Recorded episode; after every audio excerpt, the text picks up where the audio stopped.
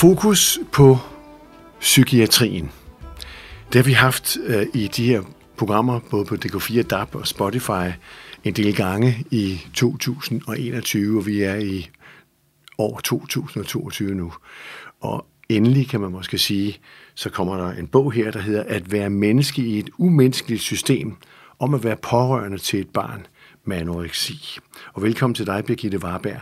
Tak skal du have. Øhm, vi har beskæftiget os i Spotify miljøet og på DK4 DAP-miljøet med at tale om, hvad er det, der sker med spiseforstyrrelser og skære sig selv, og alle de ting, som, som mange taler om, men medierne måske ikke bruger så meget tid på, og slet ikke politikerne, hvis man spørger de pårørende. Øh, vi har også talt om, at vi vil på et tidspunkt lave en høring i landstingssalen, hvor vi inviterer behandlere, pårørende og syge, som gerne vil stå frem omkring det her. Lad os se, hvad det bliver til. For mig er det vigtigt, at den her samtale kommer til at understrege behovet for en større offentlig debat omkring det, og det er det, du lægger op til her. Ja. Allerførst, hvornår gik det op for jer, at I havde et problem med et sygt barn? Jamen, det gjorde det for lidt over tre år siden, og det var egentlig sådan, øh, det gik meget, meget stærkt, fordi øh, vi havde hen over vinteren øh, lagt mærke til, at at Sofie hun var begyndt at have sådan nogle lidt blålige fingre, og hun gad ikke rigtig sådan at, at have en masse tøj på. Og i starten, der tænkte vi, at det er sådan noget preteen, fordi hun var på det tidspunkt, var hun 10 år, øh, og var begyndt at være sådan lidt på tværs. Og samtidig så, øh, så blev hun syg med influenza, i februar måned var hun syg en hel måned med sådan en influenza, hvor hun havde altså 40 i feber i lang tid, og, og det var en rigtig hård øh, periode. Og der tog vi hende selvfølgelig til lægen og fik hende tjekket for det ene og det andet, og, og der var ikke noget. Da hun så blev rask igen efter den måned, der øh, blev hun ved med at gå og, og skrænte øh, hver dag, når hun kom hjem fra skole, så skiftede hun til nattøj og satte sig i den bløde stol og så noget YouTube. Og øh, hun blev ved med at have sådan lidt feber. Så vi begyndte at blive bekymrede, eller det havde så været et stykke tid, mm. ikke? Men øh, vi tog hende så til lægen igen, sådan i slutningen af, af april, da det var begyndt at blive varmere, og hun stadig havde sådan nogle blålige fingre. Og derfra, der gik det stærkt, fordi øh, lægen undersøgte hende, og hun var bekymret. Hun sendte hende videre til en hospitalsundersøgelse. Og, øh, og så ringede hun til mig et par dage efter og sagde, at der var en måneds ventetid på at komme til undersøgelse på Nykøbing, hvor vi hørte til, så hun havde trukket i nogle tråde, og så kunne vi komme til Slagelse i stedet for. Og det var så om fredagen, hun ringede, og vi skulle så til undersøgelse øh, om mandagen. Og så spurgte jeg hende om, hvad, hvad den der undersøgelse ville gå ud på, så jeg lige kunne forberede øh, min datter mentalt på det. Og så sagde hun, øh, Sofie ser jo noget afpillet ud, så du skal jo nok forberede hende på, at I kommer til at snakke om mad.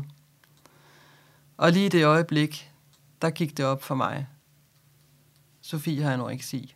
Jeg vidste bare at det var det. Mm. Jeg havde slet ikke overhovedet tænkt i de baner før.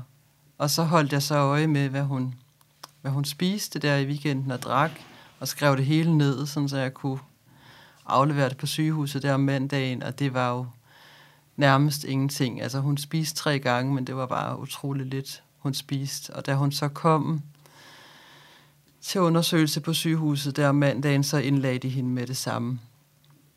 Og så røg hun først til Roskilde, og så røg hun bagefter til Herlev, fordi hun var under 12. Så, øh, så hører man til derinde, og så var hun så indlagt i 14 dage. Hvad var det for en oplevelse, I fik af at komme ind og se hende være indlagt i 14 dage?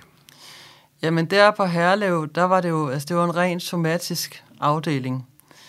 Øh, så der handlede det jo kun om hendes fysiske tilstand, og, og der skulle noget mad i hende, og, og, og det, der var vildt for os at se der, det var, at, at hun reagerede så kraftigt på at, at spise. Altså, det havde vi jo ikke været vant til. Hun havde jo altid bare været, altså spist normalt, mm. og, og så se den der forvandling øh, til, at hun skulle spise et eller andet, og så hun kastede sig på gulvet og, og græd og råbte, nej, nej, det, det vil jeg ikke, og altså det var jo meget chokerende i sig selv, kan man sige.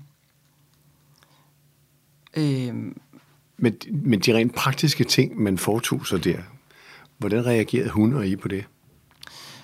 Jamen på Herlev, der var det jo meget sådan, at når hun skulle jo stille og roligt i gang med at, at spise igen, så hun fik nogle, nogle rammer. Øh, hun skulle spise seks gange om dagen, og hun skulle hvile sig efter hvert måltid, og hun fik lov til at, at vælge imellem nogle forskellige ting at spise, hvilket var rigtig godt, fordi hun har altid været meget kredsen. Så, øhm, så på den måde, der, der var det egentlig altså ret fint der, fordi der var hun faktisk øh, i sådan en alvorlig tilstand, at hun var, var livstroet. Så, øh, så der, der gjorde vi egentlig bare alt, hvad, hvad de sagde, og var, var fuldstændig sådan, det, det er jer, der, der er eksperterne, og, mm-hmm. og, øh, og vi var meget taknemmelige for, at de fik, øh, ja, de var faktisk reddet hendes liv. Mm-hmm. Men, men du taler også om, eller man konstaterer i hvert fald, at der også er noget, det er måske derfor, du skriver et umenneskeligt, et umenneskeligt system, at der også er tvangsfodring. Ja, og det handler jo egentlig mest om hendes senere indlæggelser ja. inde i børne- og ungdomspsykiatrien. Fordi det, der så skete efter, at hun havde været de der to uger på Herlev, det var, at vi så blev øh, overflyttet til Bispebjerg, og hun startede der i, i ambulatoriet, øh, familiebaseret terapi, hvor vi så skulle komme en gang om ugen og øh, snakke med enten en sygeplejerske eller en, en psykolog. Og så skulle vi så, øh, altså så fik vi så overdraget øh, ansvaret for, at vi skulle sørge for at få noget mad i Sofie. Og så mødte vi så ind der til, at hun blev varet en gang om ugen, og vi havde en snak om, hvordan ugen var gået, og hun kunne lige selv sige, hvis der var noget, hun gerne ville snakke om, og og altså, jeg må sige, de var jo utrolig søde, både sygeplejersken og psykologen, vi fik der. Men det, der var utrolig hårdt, det var, at, at vi selv skulle stå med ansvaret for, for behandlingen. Øh, og, og vi skulle, altså, skulle, selvfølgelig ved man jo godt som forældre, at hvordan man skal give sit barn mad, men hvordan man skal give et barn mad, der ikke har lyst til at få mad, og alle de øh, kampe, der er fulgt med. Mm. Og at vi skulle ligesom blive eksperter på både øh, ernæring, og vi skulle både være sygeplejerske, psykolog, øh, diætist, og altså alle mulige forældre skulle vi også være. Vi skulle have mange forskellige kasketter på, så øh, altså jeg vil sige, det gik egentlig meget godt, på trods af, at det var virkelig, virkelig udfordrende, fordi øh, hun skulle tage 15 kilo på. Det var det, der var målet. Mm-hmm. Og, øh, og dem fik vi på hende ved, ved fælles hjælp. Vi lavede en masse, vi satte hele tiden en masse belønninger i sigte, en masse motivation. Og, øh, og det gjorde jo, at, øh, at hun kom op og skulle veje det, hun skulle veje, sådan omkring nytår øh, til, hvad kan det så være, 2020 må mm-hmm. det mhm. have været ved årsskiftet der. Men hun var jo psykisk, øh, havde hun det stadig ikke godt. Og der var ikke på noget tidspunkt i det forløb, hvor vi jo havde gået fast hos en psykolog, som var rigtig sød, men der var bare ikke blevet altså, arbejdet med eller spurgt ind til årsagerne til, at hun var blevet så ked af det, at hun havde mistet appetitten. Hvad bundede det i, og hvad var det for nogle mm. psykologiske udfordringer, der var, og hvordan kunne hun få noget mere selvværd, og hvordan kunne hun få noget mere trivsel. Altså alle de ting, jeg kan huske, min mand og jeg, vi, vi spurgte tit hinanden om, om, hvornår skal vi egentlig snakke om, hvordan kan vi øh, få en... Øh, hvordan kan vi hvordan kan Sofie få en bedre trivsel? Hvordan kan hun få et bedre mm. selvværd? Hvornår skal vi snakke om de der ting? Fordi vi snakkede, det meste af tiden snakkede vi om mad. Snakkede om, hvad for noget mad, der havde været svært, og så lavede vi sådan en liste med madvarer, der var svære, madvarer, der var lidt nemmere, og madvarer, der var okay. Altså, du ved, rød, gul mm-hmm. og grøn. Og så kunne man så træne nogle af de der madvarer, der var svære.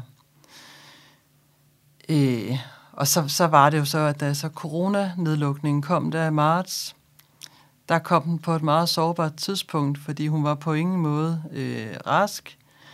Og da der så skete alle de der forandringer, og alting blev lukket ned, det havde hun bare rigtig svært ved at håndtere. Der røg jo al kontrol, det hele blev kaotisk, og så mm. begyndte hun at tabe sig igen.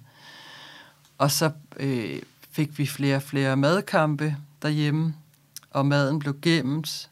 Vi har fundet mad alle mulige forskellige steder i, i vores hjem. Hun snød utrolig meget og blev sur, når vi holdt fast i, at hun skulle spise det, vi havde sagt, hun skulle spise, og det gik bare sådan virkelig ned ad bakke. Mm. Og samtidig så var det jo også, altså, det var jo svært for alle at håndtere den der krise, så samtidig med, at man skulle stå med at, at lave lektier med, med et barn, der faktisk overhovedet ikke gad at lave lektier, og, og så den spiseforstyrrelse oveni, som bare virkelig øh, vågnede op.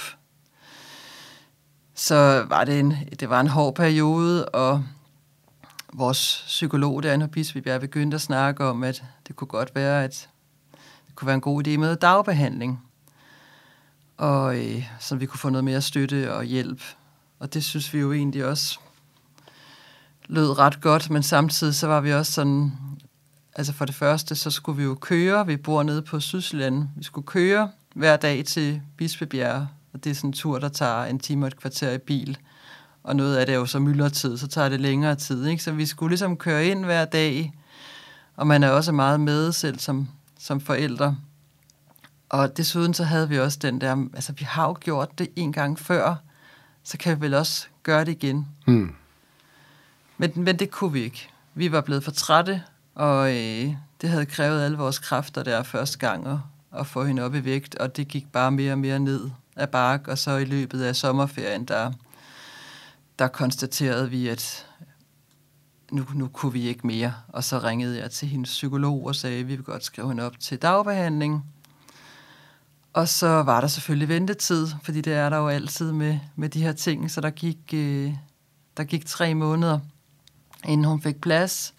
Og i den periode, der blev det bare værre og værre. Og jeg kan huske, at jeg tænkte i den der periode, at altså, hun gik jo i skole, og, og vi havde sådan udadtil en sådan normal hverdag, men der var så meget øh, angst, den var så angstpræget, og hun havde mange altså sådan anfald, hvor hun blev utrolig bange, og vi havde så mange kampe om maden, og konflikter, og, så det var egentlig bare sådan, ja, det var opslidende. Og så fik vi så endelig plads der øh, den 19. oktober, kan jeg huske, det var lige dagen efter efterårsferien, og vi glædede os rigtig meget til at få noget mere hjælp, og, mm. og tænkt, nu bliver hun rask. Og det har jeg tænkt mange gange. Nu nu er det nu. Ja. nu. Nu bliver hun rask. Man har jo sit håb, og det er jo det, man ønsker allermest i hele verden, det er, at, at ens barn får det godt igen og Præcis. kommer til at trives. Ja. Og så startede vi så der i, i dagbehandlingen, øh, som var sådan øh, fire dage om ugen, var det så noget med corona. Der, skulle, der måtte ikke være for mange derinde og sådan noget, ikke? Så det blev så fire dage om ugen, hvor vi så skulle øh, køre til, til København og være der i fire, fem timer eller sådan noget. Ikke? Og, og det gik egentlig mest ud på sådan noget måltidstræning, øh, hvor de skulle ind og, og, og spise og have hjælp til at, og spise og have hjælp til sådan at, at blive siddende. Og det havde I jo gjort derhjemme, kan man sige, ikke? Ja, man kan jo sige, at det var jo meget det samme, vi ja. selv havde, havde ja. gjort i, i ret lang tid. Præcis de var bare, øh, de var bare mere professionelle, og, og de var mere skrappe, og de var bedre til at, at holde fast, hvor vi som forældre jo godt kan blive lidt mere sådan bløde, ømme, bløde hjertet, ja. Så øh, jeg kan huske, altså første dag vi var derinde, så, så fik jeg sådan at vide, altså de var meget søde og mødekommende og alt det der, så, så fik jeg så at vide, om nu skal du tilberede et, øh, et frokostmåltid til dit barn. Og så stod jeg og kiggede på det der bord der, hvor der var alt muligt forskelligt mad. Og jeg vidste bare, at der var, der var ikke noget, Sofie hun ville kunne lide, fordi hun har jo som sagt altid været meget kredsen. Mm-hmm. Og så hun spiste allerede selektivt, men hun fik trods alt altså, det, hun skulle have, og inden, inden for den Og så tænkte jeg, okay, hvad... Der var, der var, der var kartofler, og der var avocado, og der var alle mulige andre forskellige ting. Øh, og så endte jeg med at vælge tre frikadellemad, fordi jeg tænkte, okay, hun plejer godt at kunne spise frikadeller, mm-hmm. så nu laver jeg nogle frikadellemad. Og, det, og hun spiste ikke noget. Hun, hun vendte hovedet væk og, og græd lige så stille, og jeg tænkte bare, hvad skal det her ja. med? Hvad, hvad gjorde personalet?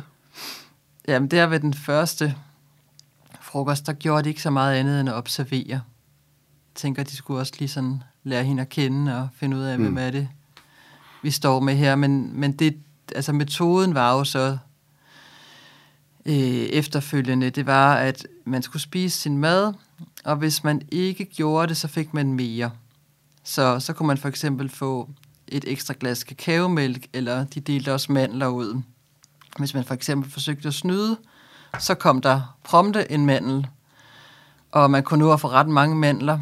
Hmm. Og hvis man gik over tid, så fik man også en mandel for hvert minut, man var gået over tid. Og hvis man...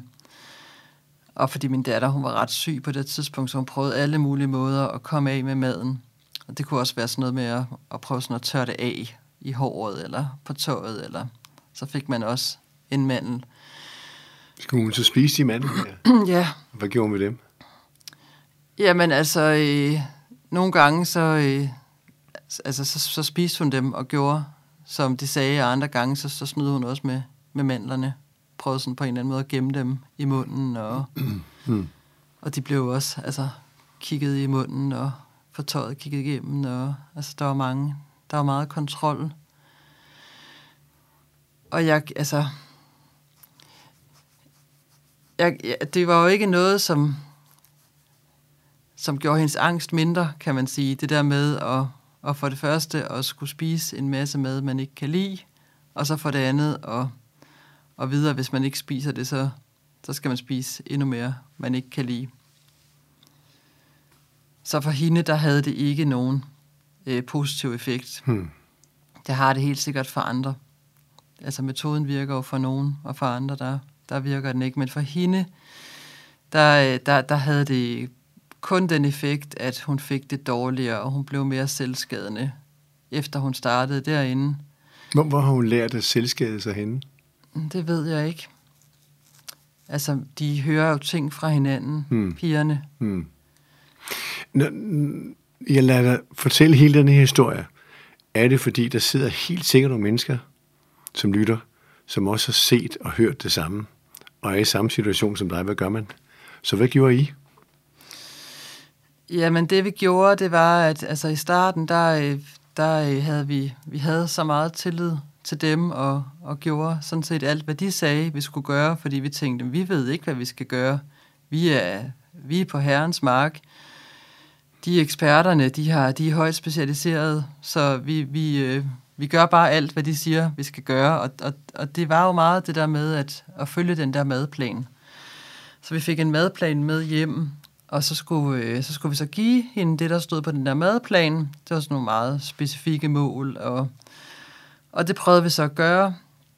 Men det, øh, altså hun ville ikke spise særlig meget derhjemme, så, så der kom ligesom den, altså da hun begyndte derinde, der spiste hun så det, hun skulle spise derinde, de fleste øh, måltider, fordi så undgik hun alt muligt bøvl, og når hun så kom hjem, så spiste hun så ikke særlig meget, så udlignede hun.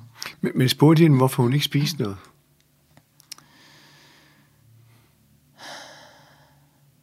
Jeg tror, det tror jeg faktisk ikke, nej. Det mindes jeg ikke. Men det kan have undret jer, hvorfor hun ikke vil spise noget, ikke? Jo. Men det var jo, altså, det var fordi hun var bange for at, at tage på og blive tyk. Har hun hørt det fra andre, tror du? Ja. Altså hun har i hvert fald selv sagt, at dengang hun fik at vide, at hun havde den diagnose anoreksi, der begyndte hun jo også at, at google nogle ting på nettet. Og så fandt hun jo hurtigt ud af, hvad, hvad det var, hun fejlede, kan man sige. Så hun blev bekræftet i sin egen teori. Ja, man kan jo sige, måske, måske lige sige de her ting, at, at øh, mellem, jeg tror det er 14 og 22 år, er der omkring nogle af 70.000 unge mennesker, der søger hjælp i øjeblikket. Ja, det er også nogle meget store tal. Det er jo helt vildt. Så det, du berører her, er jo et samfundsproblem. Ja, det må man sige. Ja. Har I tænkt over det? Ja, det, det er jo blandt andet også en af grundene til at have skrevet Netop. bogen. Og når du så siger at være menneske, som du og din mand er, i et umenneskeligt system, hvor er så det umenneskelige defineret henne? Ja, det umenneskelige, det er defineret i den måde, som tingene foregår på i det psykiatriske system. Og jeg kan, jeg kan næsten bedst forklare det ved at komme med nogle eksempler og det første eksempel, jeg vil komme med, det er, at da Sofie havde gået i dagbehandling øh, rimelig kort, så sagde de allerede der, hun er faktisk for syg til at være her, og hun skal indlægges, men ventelisterne er lange, og øh, der er simpelthen ikke plads. Og, øh, og det, der så skete, det var, at øh, fordi at hun så i mellemtiden nåede at fylde 12, på det tidspunkt havde vi været tilknyttet Bispebjerg i halvandet år. Og, øh, og da hun så skulle indlægges, så, så sagde de, jamen nu er Sofie jo blevet 12, så nu har hun faktisk til Roskilde. Så det skal faktisk slet ikke være herinde. Hun skal indlægges i Roskilde. Og så øh, gik det bare virkelig, virkelig stærkt. Så blev vi udskrevet på Bissebjerg. Også selvom vi sagde, jamen, altså, vi vil helst være her, fordi det er jo jer, der kender Sofie, og I kender os. Vi kan ikke overskue, at vi skal starte fra scratch et helt nyt sted, hvor de ikke kender hende. Men det var bare ærgerligt, fordi Reglerne var anderledes. reglerne var sådan her, og, og så blev vi udskrevet, og det gik rimelig prompte. Øh, lige pludselig skulle hun ikke til lægetjek mere, så hun havde været til lægetjek en gang om ugen, og, og så skulle vi til Roskilde og til samtale der, og så kom vi til Roskilde og til samtale med overlægen, og vi kørte der fra Bisbjerg til Roskilde, og jeg kan bare huske, det var helt vildt stressende. Øh, og, og så, øh, så havde vi en samtale der, og, og de var meget venlige og sagde, øhm, jeres datter skal nok blive rask igen. Øhm, også selvom hun har været syg i lang tid. Men på nuværende tidspunkt, der har vi ikke kapacitet til at indlægge hende. For det er kun dem, der er somatisk troet, der bliver indlagt. Og det er desværre sådan, at vi ikke har særlig mange pladser. Og jeres datter er ikke somatisk troet. Så derfor så, øh, det vi kan tilbyde jer, det er ambulant behandling en gang om ugen. Og det havde vi jo prøvet. Og det var jo det, vi startede med. Og det var jo det, der havde været for lidt. Og så var vi gået til dagbehandling, hvor det sagt, hun skulle indlægges. Og så blev vi ligesom kastet tilbage til det, vi startede fra. Så jeg var, jeg var dybt ulykkelig. Øh, for det første, så følte jeg, at jeg følte mig virkelig sådan svigtet af Bispebjerg, fordi øh, de havde sagt til os, om Sofie skal indlægges hos os, og det havde de sagt meget længe, og lige pludselig var vi sådan ude i kulden, og så det der med at så komme til Roskilde, og der var heller ikke nogen plads, så vi stod med et barn, som var alvorligt syg, og der var ikke, øh, altså der var ikke nogen hjælp at hente. Og øh, så snakkede jeg med, jeg har en god veninde, som er uddannet jurist, og hun sagde, hvorfor skriver du ikke til nogle regionsmedlemmer? Skriv et brev og send det afsted. Og jeg var sådan, gud, kan man gøre det? Hmm. Nå, det var da en god idé. Det gør jeg, fordi så kunne jeg gøre et eller andet i hvert fald. Og så, så skrev jeg til nogle forskellige regionsmedlemmer, både i Roskilde og inde i København, og, og fik nogle øh, venlige svar. Og jeg sendte også en kopi af mit brev til overlægen inde på, på Bispebjerg, sådan så at hun også kunne se, hvad det var, jeg, at jeg prøvede at få min datter indlagt. Det var det. Jeg prøvede desperat at få hende indlagt, fordi jeg tænkte, altså vi kan ikke stå med det her, og hun var allerede begyndt at tabe sig igen, og og så, øh, så endte det faktisk med, at fordi jeg var så stresset, så fik jeg selv sådan et... Øh, sådan noget hjerte... Øh, Hjerteflimmer. Ja, så jeg blev hentet med ambulance mm. og måtte på sygehuset og brugte en, en nat der, og det var skidesvært, og undskyld, det var, det var rigtig svært at, øh, at tage væk fra, fra Sofie, men jeg kunne også godt høre på de der ambulancefører, at jeg ikke havde noget valg. Øh, så på den måde, så var det faktisk rigtig rart for mig at lige blive fritaget fra ansvar i et døgns tid, og så altså, havde det fint igen dagen efter. Ikke?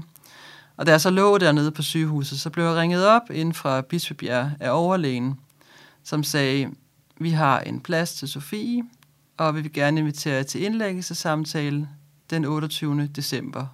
Og det var lille juleaften, hun ringede. Så jeg var bare sådan helt øh, vildt taknemmelig og glad og håbefuld, og jeg tænkte, nu bliver Sofie rask. Nu mm. kommer mm. eksperterne på banen, og nu kommer de at tage over, og nu bliver det helt godt igen. Jeg var virkelig sådan håbefuld. Det var en god julegave. Ja, det var en rigtig god julegave. Birgitte Warberg, jeg tror, vi skal gøre det her, fordi det er jo en ret spændende historie, som rammer rigtig mange mennesker, som står i samme problem. At nu har vi hørt indledningen til det her.